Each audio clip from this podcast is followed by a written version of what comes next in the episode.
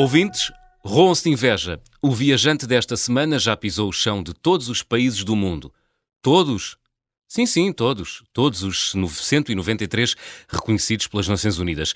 E acabou esse feito, há sensivelmente um mês, no pequenino Nauru, um país-ilha do Oceano Pacífico, com apenas dez mil habitantes, casas baixas, palmeiras e uma linha de costa batida por águas transparentes. O nosso viajante é médico, participou em missões humanitárias da A M I e vive no Montijo, a olhar para o Tejo. doutor Custódio Issa, bem-vindo às Conversas do Fim do Mundo. Olá, boa tarde. Parabéns, antes de mais, por ter completado esse grande feito. Muito obrigado. Era algo que ambicionava há muito tempo ou não? Uh... Conhecer todos os países do mundo? Era uma, uma, uma caminhada, uma, uma competição saudável que eu fazia com, com algumas pessoas, né? Alguns dentro de um determinado grupo. Sim, também. E muito estimulado também por eles, porque ultimamente, à conta do... Hum. Do, da pandemia do, do Covid, fiquei de pernas partidas. Eu era para já ter, ter terminado este projeto, digamos, há, há três anos.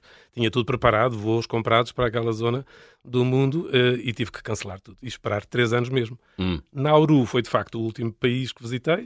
Uh, é um país, é uma micronação, mas é um país, tem assento nas Nações Unidas, sim. Uh, é um bocadinho ridículo como país, pela dimensão e por todos os outros aspectos que eu fui lá encontrar. É um país que nem sequer tem exército. Nunca, tem, nunca tem li, polícia, nunca pensei nisso, mas acredito que, que sim, que não tenha, não faz muito sentido. É protegido pela Austrália.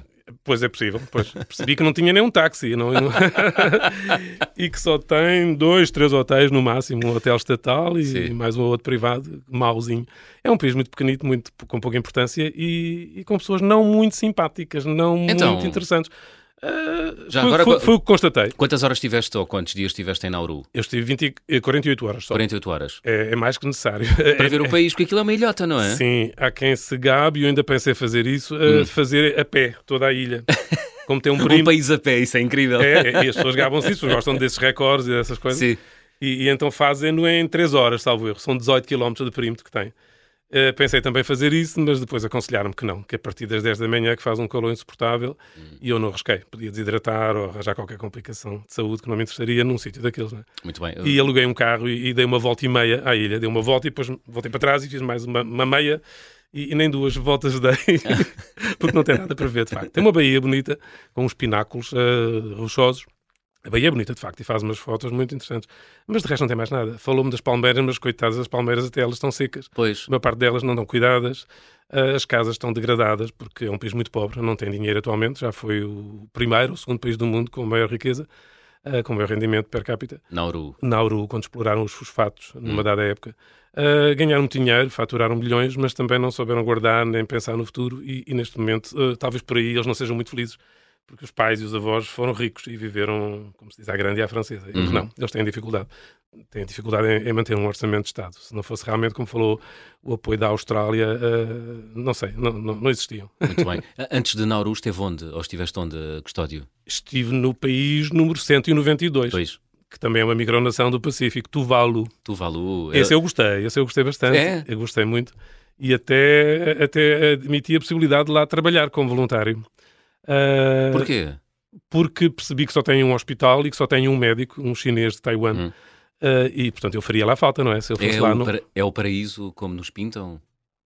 Apesar de ser um país que corre o risco de desaparecer devido às alterações climáticas e à subida do mar, não é? E é um problema muito sério. Hum.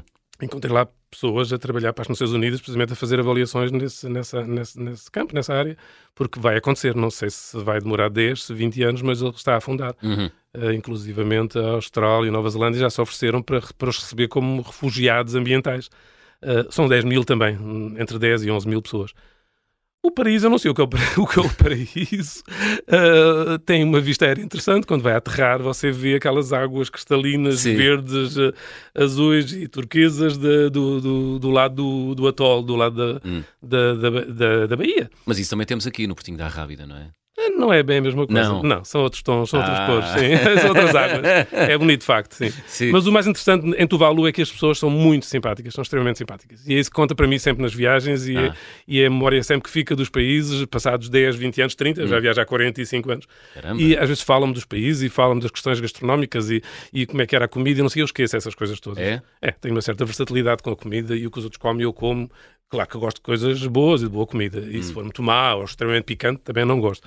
Mas não é o que me fica na memória, são as pessoas. A as forma pessoas. como fui tratado, como fui recebido, a simpatia delas, natural, os sorrisos, isso eu retenho. E, e... e, e os países ficam classificados em função disso. Então tu tens uma classificação informal uh, na tua cabeça dos melhores países com os melhores povos?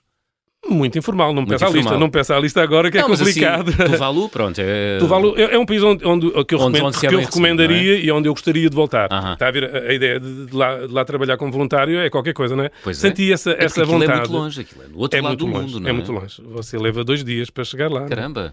Eu fui daqui para Barcelona, Barcelona, São Francisco, uh, portanto, Califórnia, uh-huh. depois Fiji uh, e Fiji, Tuvalu. Uh, portanto, cheguei lá dois dias depois, ainda por cima tenho que atravessar a linha do tempo, não sei se cheguei dois dias, três até depois, com a história da linha do tempo, não é? Há ali uma altura que salta um dia com, com, com, à conta de um fuso. Hum. E, e, e foi interessantíssimo. Quando chego, está um, está um senhor, eu estava na fila para o passaporte, para carimbar, ou para tratar de um visto à chegada, não lembro bem, e está um, aparece-me um senhor com umas saias, portanto vestido do, do jeito do Pacífico, não é? Uh, e descalço, uh, com a mão estendida, e eu pensei que ele estava a pedir esmola, e achei estranho, num, num aeroporto estarem a pedir esmola. Coisa que também se pode ver aqui no aeroporto de Lisboa, há, há, há pessoas que vão para ali também pedir esmola e é muito uhum. mau. Uh, mas uh, eu fiquei assim a olhar para ele, ele insistia, apontavam para o passaporte, depois percebi que era um funcionário do aeroporto que queria fazer um pré-controle da, do passaporte. E quando saio de, dessa zona de imigração, está uma senhora também com o meu nome, ou com o nome do hotel, também descalça, a conduzir-me ao hotel que estava a dez metros do outro lado uhum. da rua. Eu tive que atravessar a rua, que era de areia, e eu parecia que estava a desembarcar na, numa zona de praia. Hum. E, de facto, aquilo é pequenino, está tudo em cima. Portanto, é, é a pista do aeroporto e depois tem os palácios do, do, pois, aliás, dos departamentos tu, do governo, tu, e, tu e os correios um, e tudo. Enviaste-me um vídeo por WhatsApp da tua aterragem em Tuvalu. Sim. E eu respondi-te a brincar que aquilo era um, era um aeroporto com... com um país lá dentro, não é? É, é, uma ideia, é uma ideia gira, pode ser considerado isso. Eu ficava ali a contemplar o que se passava, tudo se passa à volta daquela pista, daquele aeroporto, percebe? As pessoas tendem roupa, hum. não há espaço, não é? Quando faz calor à noite não ficam em casa porque não têm dinheiro para comprar ar-condicionados e talvez até ventoinhas, quem sabe, e então vão dormir na pista do aeroporto, hum. joga-se futebol, as motas e os carros, tudo se passa em cima do aeroporto e ao lado do aeroporto, tudo, tudo gira à volta daquele aeroporto. Incrível. Quando o avião aterra, quando sai, está lá aquela gente toda, eh, toca uma sirene para as pessoas se afastarem, uhum. para tirarem os cães. É, é, é um, um sítio peculiar e único eh, e com gente simpática, que está muito simpática. Tuvalu. Que se cruzam consigo e oferecem-lhe boleia e muito, muito interessante. Custódio, como é que é possível uh, uh, visitar todos os países do mundo? É uma missão quase impossível, ou não? Não é impossível, tanto que eu consegui. Há mais claro. gente que consegue, não é? Não é fácil, de facto não é fácil, uh-huh. e, e é morosa, não é? Eu levei quarenta e cinco anos para, para chegar a este ponto, não é? Sim. Está uh, bem que estava a um ritmo diferente numa dada altura, não, não tinha isso como objetivo, conhecer os países todos. Até que conheci alguém que já o tinha feito e que me disse, mas isso é viável, é fazível, e porquê é que não pensas nisso, já tens mais que cem? Sim, está bem, mas são quase duzentos. Sim, mas isso faz-se. E pronto, com o gosto que tenho pelas viagens, aceitei pessoalmente esse desafio uhum. de, de ir colecionando mais um e mais um, mais um e mais outro, e, e até, que, até que foi. Uhum. Ah, creio que no mundo, uh, não se sabe bem, porque há pessoas que fazem isto e, e são anónimas, não é? Exato. Uh, mas também há muitos sites onde as pessoas se registram, há dois, três, quatro sites uhum. internacionais, onde os grandes viajantes acabam por ir parar, até porque precisam das dicas uns dos outros e estão lá registados. Um, e partilham e encontram-se. Sim, isso é? É, e é fundamental, sim. Uh, e então uh, penso que seríamos duzentas e tal pessoas a nível planetário uh, a ter feito isto. Uau. Portanto, são poucos, é na, um real, clube, na realidade. É um restrito, na realidade sim. Sim. Muito, muito, mas muito há muita restrito. gente nessa corrida, sim. eu percebo, e jovens até, e vão conseguir, eles vão conseguir. Sim, alguns agora, já pass... agora fica mais fácil viajar sim. do que no passado, como ah, sabe, não é? Com os G P S, com, com a internet, e assim fica a coisa muito facilitada. Eu até penso... Eu fico a pensar como é que foi possível eu ter andado em certos sítios e ter desbravado certos sítios uhum. sem, sem essas ferramentas, não é? Um G P S é fantástico, não precisa de ninguém, não precisa de incomodar ninguém a perguntar ah, um estou telemóvel aqui. Com uma aplicação pois, de sim, pagamento. Sim, exato. Portanto, e, e eu nunca estou perdido, nunca me sinto perdido com o G P S, não é? Hum, muito bem. Olha, o que é que tu procuras, ou o que é que procuravas como viajante até fechares a, a lista dos cento e noventa e três? Era o quê? Era locais, era cidades, eram parques naturais... Uh, eu gosto da natureza e uh-huh. gosto de trekkings, uh, sim. Mas uh, tenho evoluído ao longo do tempo, os meus interesses têm, têm-se diversificado. Eu lembro quando comecei a fazer as primeiras viagens, com vinte e um anos, fiz o Interrail, não é? Pela Europa, e fiz hum. isso durante cinco, seis, sete anos até consecutivos. Eu lembro que me dedicava muito a museus, era assim, chegava a uma cidade e ia à procura do, do museu, ou dos museus principais. Uh, Deixei-me um pouco depois disso, não é? Uh, ainda continuo a ver museus, desde que eles valham realmente a pena, não é? Hum. E há museus que, que sim. Uh, gosto mais de, de, de, de estar numa esplanada e ver as pessoas a passar à minha frente e observá-los e ver o comportamento e como vestem, como se comportam. E isso é mais interessante. Aprende-se muito mim. a observar, não é? Sim, sim, sim. Uh, por isso somos observadores, não é? É verdade, é verdade, sim, é verdade. Olha, e um, de todos os países onde já estiveste, Custódio, um, qual é aquele que te deixou mais bem impressionado até hoje? Essas perguntas feitas assim, peço desculpa, mas é sempre muito difícil, é difícil num universo de cento e noventa e claro. tal, dizer este é o melhor, este é o que me impressionou. Eu tenho sempre dificuldade, essa pergunta é sempre feita. Geralmente fazem qual é o país que de que mais gostou. Aham. Uh-huh. Eu tinha sempre muita dificuldade, mas já resolvi esse problema. Já então. resolvi. É Marrocos. E, e acho piada que seja Marrocos, porque até surpreende as pessoas, não é? Ninguém está à espera que um viajante que conhece o mundo todo diga que hum. o país preferido é Marrocos, aqui ao lado, a uma, a uma hora de, de, de avião, não é? E por que não? Casa Blanca está a uma hora, penso que está sensivelmente Sim. à mesma distância que Madrid. Uh, mas é realmente outro mundo, é outra cultura. E, e, e eu fui treze vezes a Marrocos uh, ao longo destes anos e penso continuar a ir, uh, porque, me, porque me fascina. Portanto... Uh, Sempre que vou a Marrocos é como se fosse a primeira vez. Uh, é? É, posso ir todos os anos, uhum. mas chego lá e ponho-me a fazer as mesmas fotos, a mesma mesquita, ao mesmo mercado, as mesmas frutas, uh, não consigo captar os cheiros, mas uh, os trajes, é, uma, é, é outro mundo completamente diferente e muito rico. Marrocos tem uma riqueza cultural muito, muito, muito grande. E muita é. diversidade, não é? Sim, Há sim, cidades sim. mais... Uh... mais ocidentalizadas, outras mais... Dentro de cada cidade, hum. nas cidades nas grandes, aquelas imperiais, Fez, ah. Meknês, Marrakech, uh, você tem a parte antiga, não é? Hum. Em que parece que está na Idade Média ainda, e os burrinhos circulam e as pessoas cozem o pão nos fornos e andam com os tabuleiros na mão e a ah. comida e, e tem aqueles mercados todos cheios daquelas coisas. E depois tem a parte moderna da cidade, onde, onde tem o conforto todo moderno e ocidental, hum. uh, os multibancos e os restaurantes bons e, e as coisas gourmet, tem, tem, tem, pode escolher. tem, tem tudo. E é um país seguro. E está aqui ao lado. Isso é e está aqui ao lado, e está aqui ao lado, exatamente. E nós esquecemos isso muitas vezes, não é? Achamos que é por, por ser um continente diferente, que está mais longe, mas não, está aqui mesmo em baixo. E há tabus e preconceitos em relação a Marrocos por ser um país islâmico, hum. não é? As pessoas têm... têm ideias erradas sobre o que é diferente e o que não conhecem, né? Claro. Sabem que, que as mulheres tapam a cara, já, cada vez tapam menos, não é? Uh-huh. E, e isso assusta, não é? Uhum. Olha, e um país assim que tu não... dizias, é pá, se tirassem este da lista dos cento e noventa e três eu não levava nada a mal. Olha, eu cheguei a ter uma raiva em relação a este Nauru. Nauru? Antes de lá ir já não estava a gostar muito, porque... Este último? Este último, hum. o Nauru... É... Mas não, não tem, tem muito pouco não... interesse, é. de facto. Não, não recomendo a ninguém que lá vá, a menos que precise lá ir, tal como eu precisei. Para fechar, para, a, lista. Para fechar a lista e, e, e pôr o carimbo no passaporte. Não é interessante. Como disse, as pessoas não são simpáticas, coitadas, têm um grau de frustração relacionado com, com as condições de vida que têm. E, e é pequenino demais e não tem nenhuma beleza especial. Chegou hum. a ter, antes da exploração dos fosfatos, eles deram hum. conta do, do, da ilha. Portanto, arrasaram com a flora e a fauna, portanto... Foi uma exploração exaustiva e deixaram aquilo de pantanas. E, e agora, como não têm dinheiro, as casas estão degradadas. Parece que passou por lá um ciclone, um furacão há meses e que não tiveram tempo ainda de, de repor as coisas no lugar. É feio, é um país feio. feio. E as pessoas, como digo, não são simpáticas, não são proativas, não, não ajudam. Não, hum. É sempre não e não. Eu tive que mandar vinte e tal e-mails para conseguir este visto. Foi o visto mais difícil. Eu esperei dois meses para ter um visto. O que é também estranho, porque aqueles países todos do Pacífico, salvo algumas exceções, não é? A Austrália, a Nova Zelândia têm políticas de imigração bem organizadas Sim. e selecionam as entradas e controlam bem. Mas as outras nações não, entra livremente sem vistos. Nauru tem um visto e, um, e é dos vistos mais difíceis de conseguir. Estou-lhe a dizer que demorou quase dois meses Uau. E foi preciso a intervenção de uma, de uma diplomata deles em Londres para eu conseguir o, o visto, porque estava a uma, a uma semana de ir embora e não tinha o visto e estava a ver que hum. não podia ir e tinha que cancelar toda a viagem porque uhum. as coisas estavam ali. Uh, portanto, articuladas, não é? Todas as viagens, eram dezoito voos hum. durante um mês. Hum. Olha, Custódio, uh, já falaste aí das, da tua juventude, uh, dos teus vários interrails, foi aí que nasceu o teu desejo de viajar? Foi, foi aí, naturalmente que sim. Eu lembro que aos vinte anos, a época era outra, as pessoas agora fazem tudo mais precocemente, não é? Uhum. Aos vinte anos só conhecia a Espanha. Era onde meus pais me levavam e onde eu conseguia chegar, a Ayamonte, a Badajoz, não é?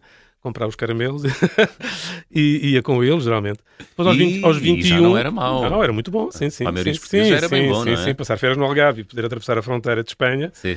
Era uma fronteira, não digo hermética, mas havia muito controle, uhum. Os carros eram revistados por cima, por baixo e por dentro.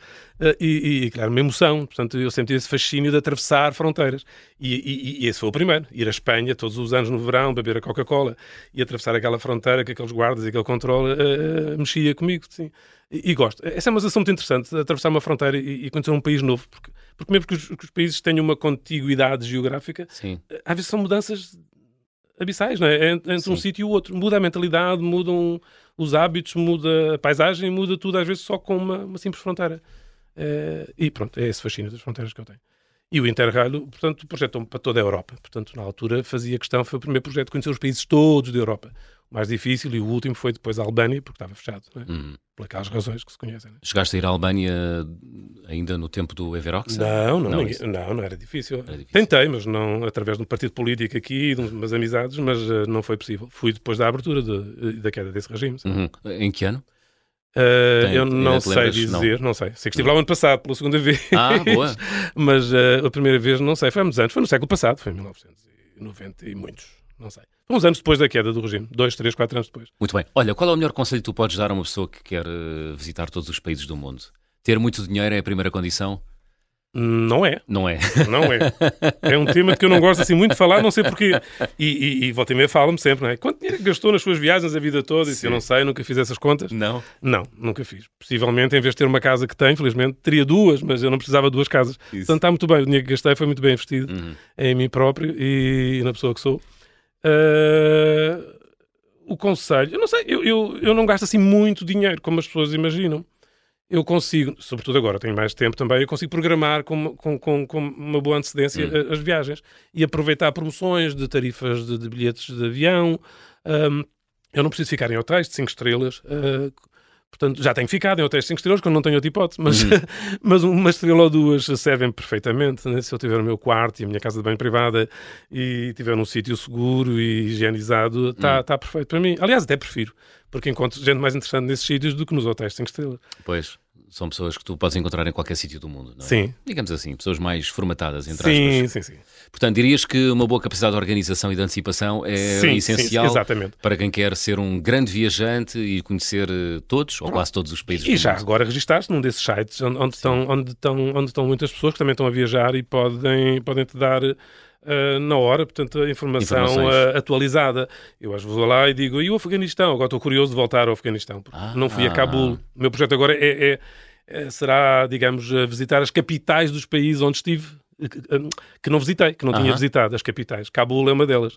Okay. Eu estive no Afeganistão, mas numa terrinha pequenina, uh, perto da fronteira com o Tajiquistão. Atravessei uma ponte e fiquei vinte e quatro horas no, no Afeganistão. Ok. Agora gostaria, perdão. E não tens medo de ir ao Afeganistão? Agora não, agora parece que está mais seguro do que pois nunca, é, não é? Parece que sim, não é? Toda a gente diz. É. E então eu vou buscar essas dicas nesse, nesse site e há sempre alguém à, que... À custa, estou, desculpa, estou lá agora. Deixa só fazer o breve. À custa, enfim, do atropelo dos direitos das mulheres, enfim, não é? Os talibãs... Eu não vou lá, um país... não vou lá para interferir nessas coisas, é tentar, vou tentar perceber sim, e sacar para, alguma informação. Só para explicar ou assim... que é que estamos a dizer que é seguro, não é? É seguro porque os talibãs uh, governam o Afeganistão com mão de ferro. A partir do momento em que eu entro e me dão um visto, eu estou protegido, uh, não, vai, não se vai passar nada, uhum. não há um problema do terrorismo, digamos. Claro. Há uma zona no norte, parece que sim, que não é aconselhável ainda, mas... Uh, é tranquilo agora. Pelo menos é o feedback que eu tenho de, de quem lá tem ido e está aí hum. muita gente lá. Muito bem. Olha, estamos a chegar ao final da primeira parte. Hum. Vamos abrir o álbum de viagem, Custódio. Hum.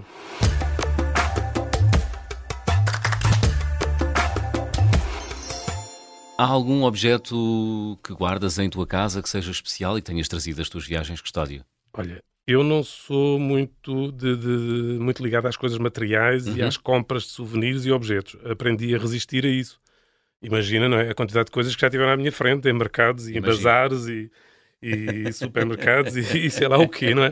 Uh, toda a forma. Também não sou muito fã de artesanato, de facto não sou. Uhum. Geralmente no final da viagem, quando me sobram um espaçozinho na minha mochila, porque eu vou libertando a mochila, vou deixando a minha roupa para trás e ofereço às pessoas, ou finjo que me esqueço delas nos hotéis, ah. e aí crio um espaço, a minha uhum. mochila pesa nove quilos, dez no máximo. e, e então no, nos últimos dias tenho um espaço onde eu posso comprar um objeto, eventualmente, se me interessa, se eu acho que ele é significativamente interessante para mim. Se for a minha casa, não parece a casa de um viajante, não tem lá assim muitos símbolos de, de viagens, nem fotos minhas em frente à a, a, a Torre de Pisa, ou a, ou, não, não é assim.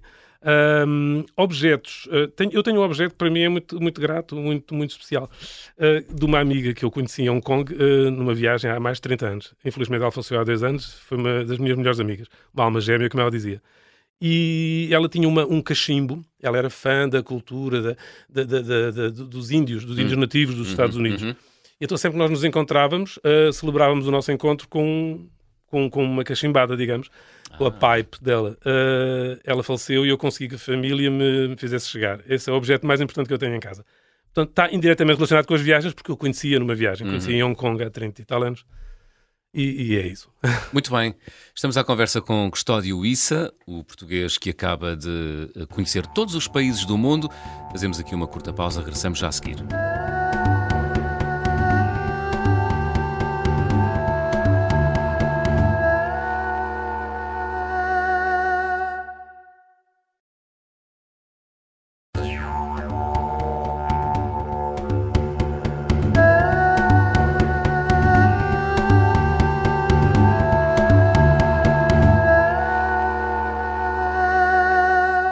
Segunda parte das conversas do Fim do Mundo, esta semana com o médico Custódio Issa, o português, ou um dos portugueses mais viajados da atualidade. Ele já conhece os cento e noventa e três países do mundo reconhecidos uh, pela ONU.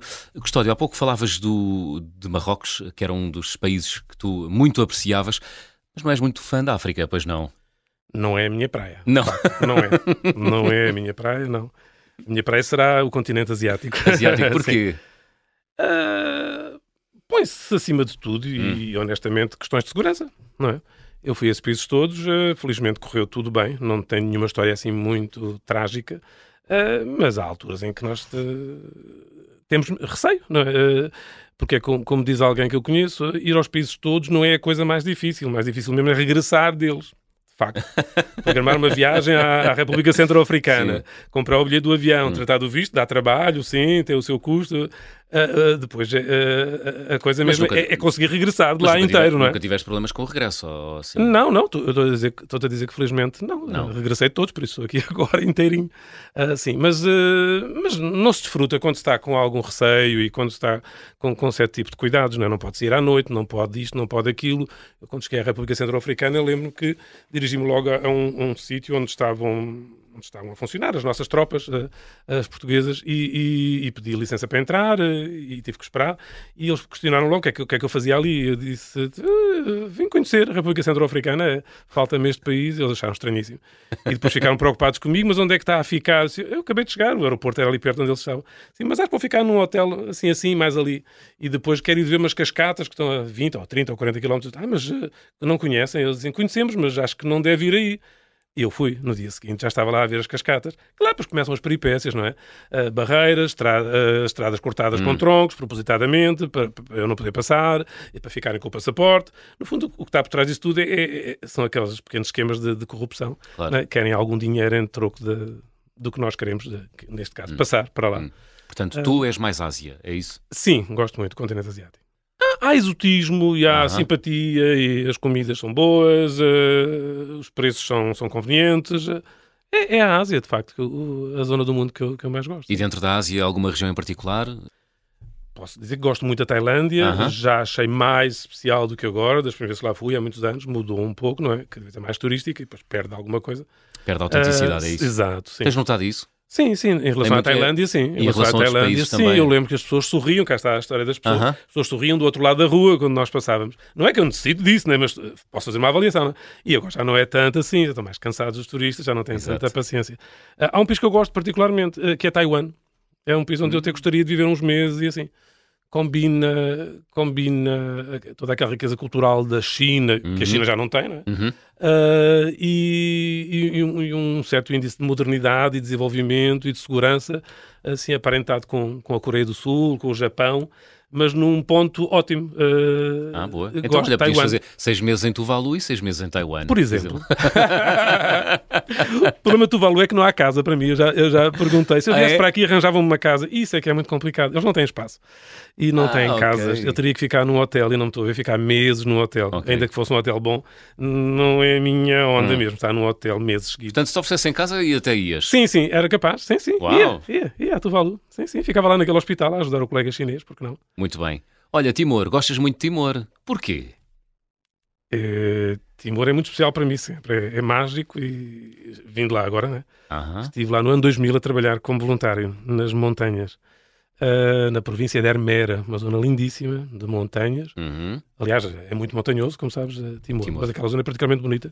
Uh, é uma zona de plantações de café e daquelas árvores assim com a copa aplanada, madre cacau, e que faz uma paisagem lindíssima. Eu vivi aí um mês, um, no ano dois mil, a seguir ao referendo. Uhum. Uh, vivia numa cidade que, era, que os indonésios tornaram a capital dessa província, chamada Gleno. No tempo colonial não existia, foi fundada mesmo pelos indonésios. Só que cheguei numa situação muito problemática uh, a seguir ao referendo. Uh, a cidade estava toda queimada. Os indonésios, antes de sair, pegaram fogo uhum. nas estruturas e em tudo o que puderam. E então só deixaram inteiro, digamos, o hospital onde eu trabalhava e a casa onde eu vivia, que estava próxima do hospital, uhum. porque pertencia, segundo diziam, ao, ao juiz indonésio. Então pouparam essa casa, porque de resto praticamente estava tudo queimado. Voltei agora lá vinte e três anos depois e não conhecia. Eles refizeram tudo, renasceram da, das cinzas, uhum. como, a, como a Fénix. Né? Para melhor? Sim, para melhor. Portanto, a vida normal, perfeitamente normal, tal como em Dili, não é? Uhum. Dili, quando eu lá estava, não, não tinha um único restaurante, não tínhamos onde comer no restaurante, havia um barco estacionado lá, um navio, que servia refeições aos estrangeiros e a troco de de divisas, não é? Hum. E, e era muito difícil arranjar comida e arranjar um mercado ou uma loja, e nós íamos lá precisamente à procura disso e encontramos sempre alguma coisa, mas era muito difícil, porque eles tinham pegado fogo a muitas casas e, e muita gente naquela, naquela altura fugiu também para as montanhas, portanto a cidade não funcionava. Hum. E neste momento é como se fosse uma cidade indonésia vibrante, com motas e carros e... e... Ouve-se muito falar português uh, nas ruas de Timor ou não? Uh, nas ruas não, eles não precisam de falar português uns com os outros, não é? Hum. Penso que falam de tetum, uh, mas quando, quando é necessário, quando vamos a uma loja, quando estamos a falar com alguém, uh, eu percebi que falam muito mais português agora do que há, do que há vinte e três anos.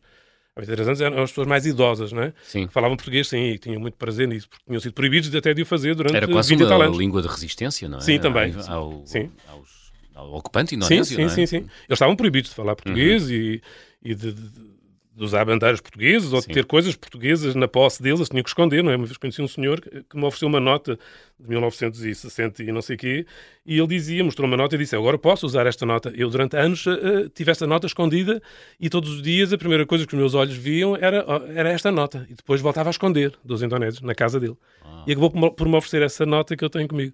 É um objeto, cá está, olha, um objeto olha, importante, um uma objeto nota. Importante. Que nota. Que, no, que nota é? Uh... É uma nota de vinte escudos. vinte escudos. Sim, que diz Banco Nacional... Ultramarino, será? Uh, não. Tenho aqui. Ah, guarda, andas com ela na tua carteira, deixa-me ver. Trouxe hoje, hoje trouxe. Banco, Banco Nacional Ultramarino, exatamente. Timor, vinte escudos. Sim. Uau. mil e novecentos é, em português e depois com sessenta e nove, caracteres salve. Chineses, deduzo eu, em baixo. E depois aqui a cara de um régulo Dom Aleixo. Hum. Uau, incrível. Essa nota tem, tem, tem um significado especial para mim também, porque o senhor uh, olhava para essa nota todos os dias, de, quando acordava. E era uma a forma sério? de resistência, foi o que ele me disse, sim. E na altura ele, uh, eu disse-lhe, eu gostava de ficar com essa nota, mas não tenho coragem de lhe pedir, portanto vende-me essa nota. Sim. E ele deu uma nota. Deu-te a nota? Deu uma nota. Uau! Isso é eu acho que, é ele, me disse, eu é acho que ele me disse que teria lá outra. Eu disse, mas eu não posso aceitar essa nota assim. Hum. Eu tenho lá outra, penso que ele me terá dito assim. Hum. É um povo fantástico, não é? É, povo timorense. É. Eu gostava de lá viver também durante um período para os entender melhor. Hum. Então, portanto, Taiwan, Tuvalu, Timor. Estamos sempre na Ásia, não é?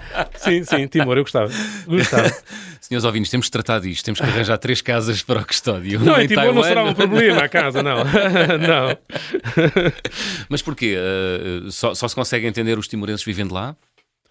Não, isto é uma é, forma é, de pensar é, e de ser e de estar que, que, que, que nós não entendemos, não é fácil. Hum. Eu vi coisas, vou-lhe contar, eu lá no conta, hospital, conta. no âmbito da minha atividade, vi mulheres a parir, não é? Vi, assisti a partos, não muitos, dois ou três, mas as senhoras não davam um grito. Elas não gritavam. Uh, e no período expulsivo, que penso que é muito doloroso, elas não diziam ai nem ui. Transpiravam, estavam com dor e, e não, não gritavam. Eu agora, desta última vez, conheci um senhor que estava como voluntário agora na, no Museu da Resistência Timorense, em Dili. Uhum. Uh, o senhor Agostinho uh, foi um, é um veterano, portanto, da, da guerrilha. É um homem com setenta e tal anos. E, e ele estava-me a contar que esteve preso várias vezes uh, às mãos do, dos indonésios e que foi torturado, que lhe arrancaram as unhas dos pés. E há uma altura que eu fiquei assim impressionado e disse-lhe, como médico, tive curiosidade de ver em que estado é que ficaram os pés depois das unhas terem sido arrancadas. Não é? Hum.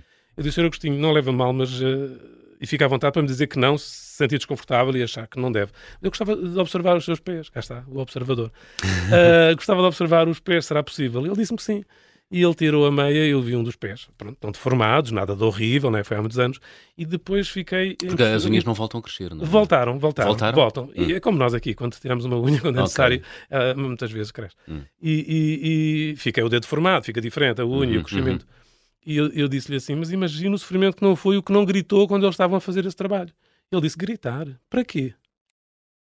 E como eu lhe disse uh, no outro dia, portanto, é desconcertante, já não há mais conversa. Gritar para quê? Não é? E, isto é, é uma atitude e é uma postura uh, timorense, que eu não entendo. Daí quereres viver lá durante Sim, um tempo. Sim, para entender melhor. Para não entender. Sei se conseguiria uh, entendê-los, mas uh, hum. talvez. Claro que sim. Olha, andaste em alguns países uh, problemáticos, uh, ao serviço da A M I. Um, fala-me dessas missões, o que é que foste fazer, Sempre. que mundo foste encontrar, Custódio? Eu, eu, eu devo muito à AMI, uh, mais do que a AMI me deve a mim, não é? Apesar, uh, eu, eu, eu estava num centro de saúde, na margem sul, e, e, e apareceu no centro de saúde uma circular do Ministério da Saúde, precisamente fazia o pedido, de, de, anunciava essa vaga e essa candidatura, e, e tinha um determinado perfil que dizia que era uma pessoa que, que estivesse disponível para viajar, era o caso, uh, que dominasse algumas línguas com fluência, uh, francês, inglês, uh, era o caso, e que, e que tivesse alguns conhecimentos de saúde pública. E realmente candidatei-me, houve várias pessoas a, a submeterem-se às entrevistas, e, e fiquei com o lugar, e fiquei três anos, salvo erro, a tempo inteiro com a AMI. E de facto aprendi muito, e portanto todas as missões que fiz, com risco, sem risco, o trabalho que fiz na sede da Fundação, Uh, foi, foi, engrandeceu-me imenso e mudou-me completamente. Não sei que pessoa é que seria hoje se não tivesse hum. passado pela AMI e tivesse tido as, as experiências uh, que, que a AMI e os projetos da AMI me proporcionaram. Já conhecias essa realidade do mundo ou não? não da emergência, não, não. da catástrofe? Uh, não passei por isso. Tínhamos projetos em Angola, alguns vários, uh, num período em que Angola era muito problemática e tem histórias más.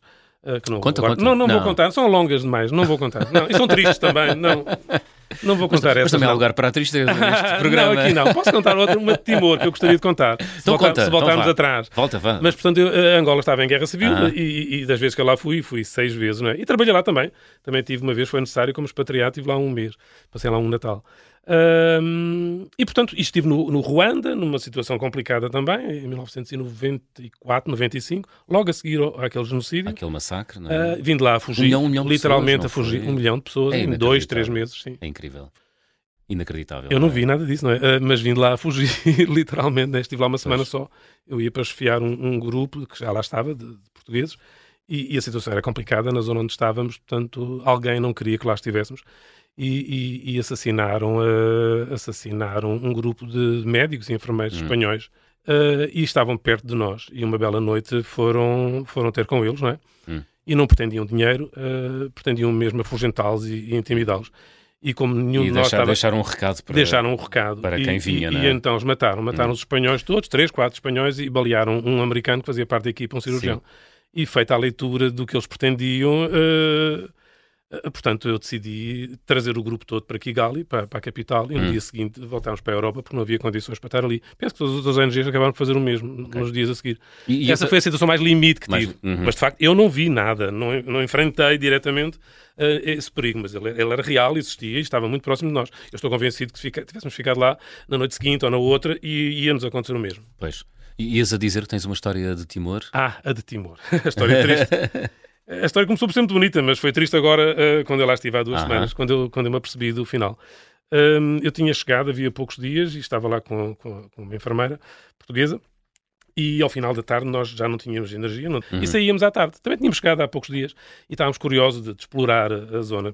E, e, e estava entretido a fazer essas fotografias, a fazer esse levantamento, digamos, da, da, da cidade onde vivia. E, e assisti a um acidente de uma, um acidente de motorizada. Portanto, uhum. Uma motorizada, portanto, colide com uma criança, uma menina, chamada Sandy Martins. Uh, a menina teria quatro, cinco anos de idade e, e estava acompanhada de uma irmãzinha mais velha. E, portanto, eu vi a cem metros aquilo acontecer, a moto que provocou o acidente fugiu. Eu estava à conversa com dois timorenses que traziam um galo, aqueles galos que eles têm, garbosos das lutas, uh-huh. E estava a fotografá-los e a conversar com eles. Eles fugiram também e eu disse, não, não, venham ajudar. E eles puseram-se a andar, eles lá saberiam porquê, que não podiam estar ali. E, e eu pus-me de joelhos, de volta da miúda, a observá-la, a ver o pulso e ela parecia que estava a morrer mesmo. Estava suja de, de, do embate, uhum. Tinha uma hemorragia do ouvido, que é prognóstico péssimo. E, e, entretanto, passa uma carrinha, passa um jeep, com um, um sujeito que eu tinha conhecido uns dias antes, um africano, um moçambicano, Mário. E eu disse, Mário, para o carro, ajuda-nos aqui a levar esta criança para o hospital. Uhum. Ele parou o carro e estava a observar, e eu estava ainda de joelhos de volta da menina, e, entretanto, chega a irmãzinha mais velha acompanhada do pai. O pai, ao, ao verificar aquele cenário, ele imagina que a filhinha estava morta e que aquele branco estava ali ajoelhado de volta da filha, era o condutor do jeep ai, e que ai, tinha ai. morto a filha. O resultado, deu-me um murro na cara, com toda a força que ele tinha, e os meus óculos voaram, e eu fiquei assim meio estonteado e só disse, hey, I'm the doctor. E ele disse naquela pronúncia dele, sorry. Pronto, e ficou assim a história. Depois chamei... Chamei um helicóptero para evacuar a menina para o Hospital Central de Dili e, e então a, a menina foi evacuada num, num helicóptero logo uhum. para o Hospital de Dili, para o principal, uh, com, com os paramédicos australianos. Eu ainda me candidatei a andar de helicóptero pela primeira vez, mas não foi dessa vez. Não era necessário. Os paramédicos sabiam o que é que tinham que fazer. Depois soubeste se correu tudo bem com essa menina? Depois, num fim de semana, visitei no hospital, continuava viva e, surpreendentemente, uhum. para mim... Uh, e passadas, passadas três semanas ela volta a Gleno, viva também, e com uma sequela. Ela ficou com uma epilepsia residual, digamos. Ah, ok. Um, e, e depois eu vim-me embora e, e apresentei a médica que me substituiu, levei-a lá à casa e apresentei uhum. à família e contei o caso e disse que era necessário que ela continuasse a fazer uma determinada medicação, que era preciso encontrar, que não era, não era fácil. E, e vem-me embora. Uh, até agora. Agora voltei a Gleno, vinte e três anos depois, fazia muita questão de, de voltar ao hospital e, a, e rever a casa onde vivi uhum. e aquelas pessoas todas.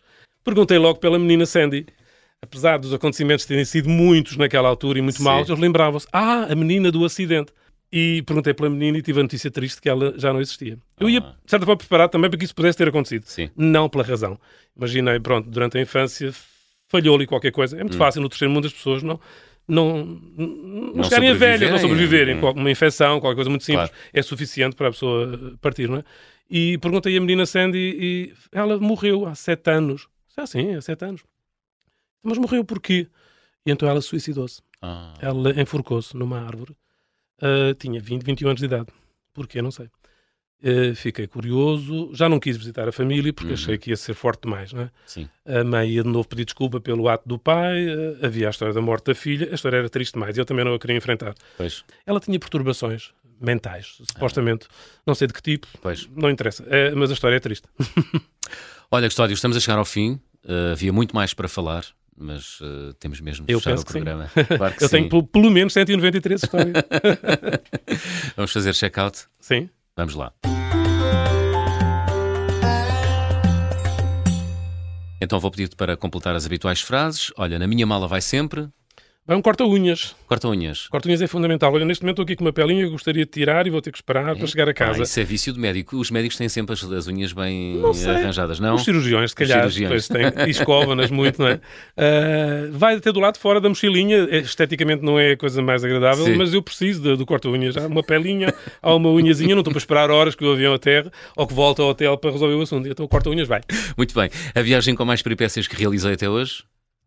Uh, com muitas peripécias juntas, não. Uh, há aquela peripécia major de, de Guiné-Conacria em que estive preso, digamos. Hum. Uh, não foi bem preso, mas, mas fui levado para uma esquadra e fiquei lá o dia inteiro. Que diabruras fizeste na Guiné-Conacria? Nenhuma, nenhuma, nenhuma. Alguém inventou que eu estava a fazer uma fotografia ilegal na rua.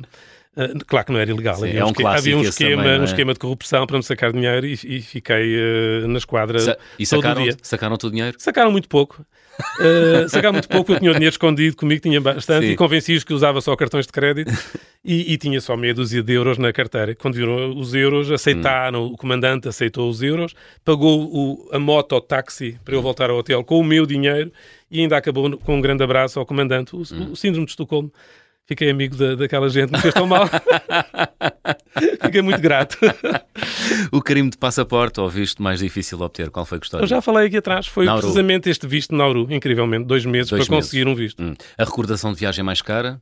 Cara sentimentalmente ou, ou, ou financeiramente? Financeiramente e sentiment, sentimentalmente, se tiveres. Não sei, financeiramente. Então, financeiramente, onde é que perdeste a cabeça? Eu não faço muitas contas. Não.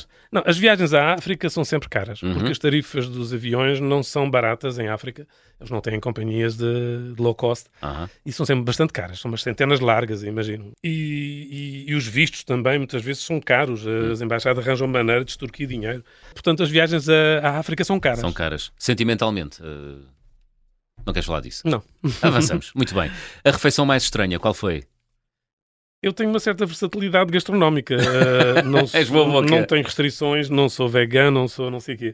Como um bocadinho de tudo e sim. quando vou a esses lugares até faço um bocado questão disso. O que as pessoas estão a comer à minha volta é o que eu também como ou experimento. Hum. Comi coisas estranhas. Lembro no Peru comer uma vez um porquinho da Índia que era, ah, que era preparado entre umas pedras quentes. Uhum. Não percebi. Era o porquinho da Índia, ok, vamos experimentar o porquinho da Índia. Depois não consegui comer porque o porquinho vinha inteiro, com as unhas e a cabeça, assim, ah, vinha escalado não. ao meio, mas vinha inteirinho. Essa não consegui tocar no... no... Mas lembro-me que uma vez em Pequim fiz questão de ir a um sítio onde havia também umas comidas assim especiais sim. e que comi um prato inteiro de larvas e escaravelhos fritos, sim, sim. E aquilo acabou numa diarreia mais tarde, umas horas mais tarde, porque estavam tão saborosos, eram fritos com... e bem temperados, e eu comi aquelas larvas todas. Ah, foste vítima da gula. Sim. É um pecado, não é? Também é um pecado é, mortal. É um bom pecado. É, aliás, todos são bons, com conta, peso e medida, não é? Olha, gostava de viajar com... Eu, eu sou um solo traveler, sim. eu viajo sozinho. Uh, comecei por ter dificuldade em arranjar pessoas para viajar comigo, uhum. era um desgosto que eu tinha, um problema que tinha, e acabei por ter que me habituar a viajar sozinho. Neste momento prefiro e até só mesmo quero viajar sozinho. Mas eu gostaria de viajar com o Cristiano Ronaldo, talvez. Ah, porquê? Porque virtualmente ele viaja comigo sempre. Porquê? Porque é um bom... Abre-te portas, não é? Por esse mundo todo. Fantasticamente. Cada é, vez que é? eu chego, é, é impressionante. Cada vez que eu digo que sou português, ou quando chego a uma fronteira e abrem um passaporte, é sempre aquela coisa do... Ah, Portugal, Cristiano Ronaldo. Incrível. Ah, mas conhece? Sim, conheço, sou amigo. Ah, eu também sou amigo. Ah, que interessante, disse ele. E, e quem é que patrocinou a sua viagem, esta viagem? Que ele imaginou ser cara. Eu disse, o Cristiano Ronaldo. E eu penso que ele acreditou. Já não houve mais conversa. Fantástico. Custódio, chegámos ao fim. Ok. Que música escolheste para fechar a conversa do fim do mundo desta semana? Uma música antiga, como eu. Hum. Não, não é mil novecentos e oitenta e sete, oitenta e nove, não sei. Uh-huh. uh, dos Da Vinci. O Conquistador. Penso que tem, tem tudo a ver com... Com, é, com o meu é, trajeto e, é assim com, e, e, com, e com este final. É assim que tu te sentes um sim, conquistador? Sim, sim, de certa forma, sim. Sinto-me realizado e sinto-me um conquistador, sim. Claro que sim. Custódio Issa, o conquistador, o português que acaba de completar a lista dos cento e noventa e três países. Custódio, foi um prazer, obrigado. E igualmente, ter vindo aqui, obrigado. Obrigado. Da Vinci a fechar a conversa do fim do mundo desta semana. Estamos de regresso todos os oito dias. Já sabem, sejam bons e boas viagens. Oh,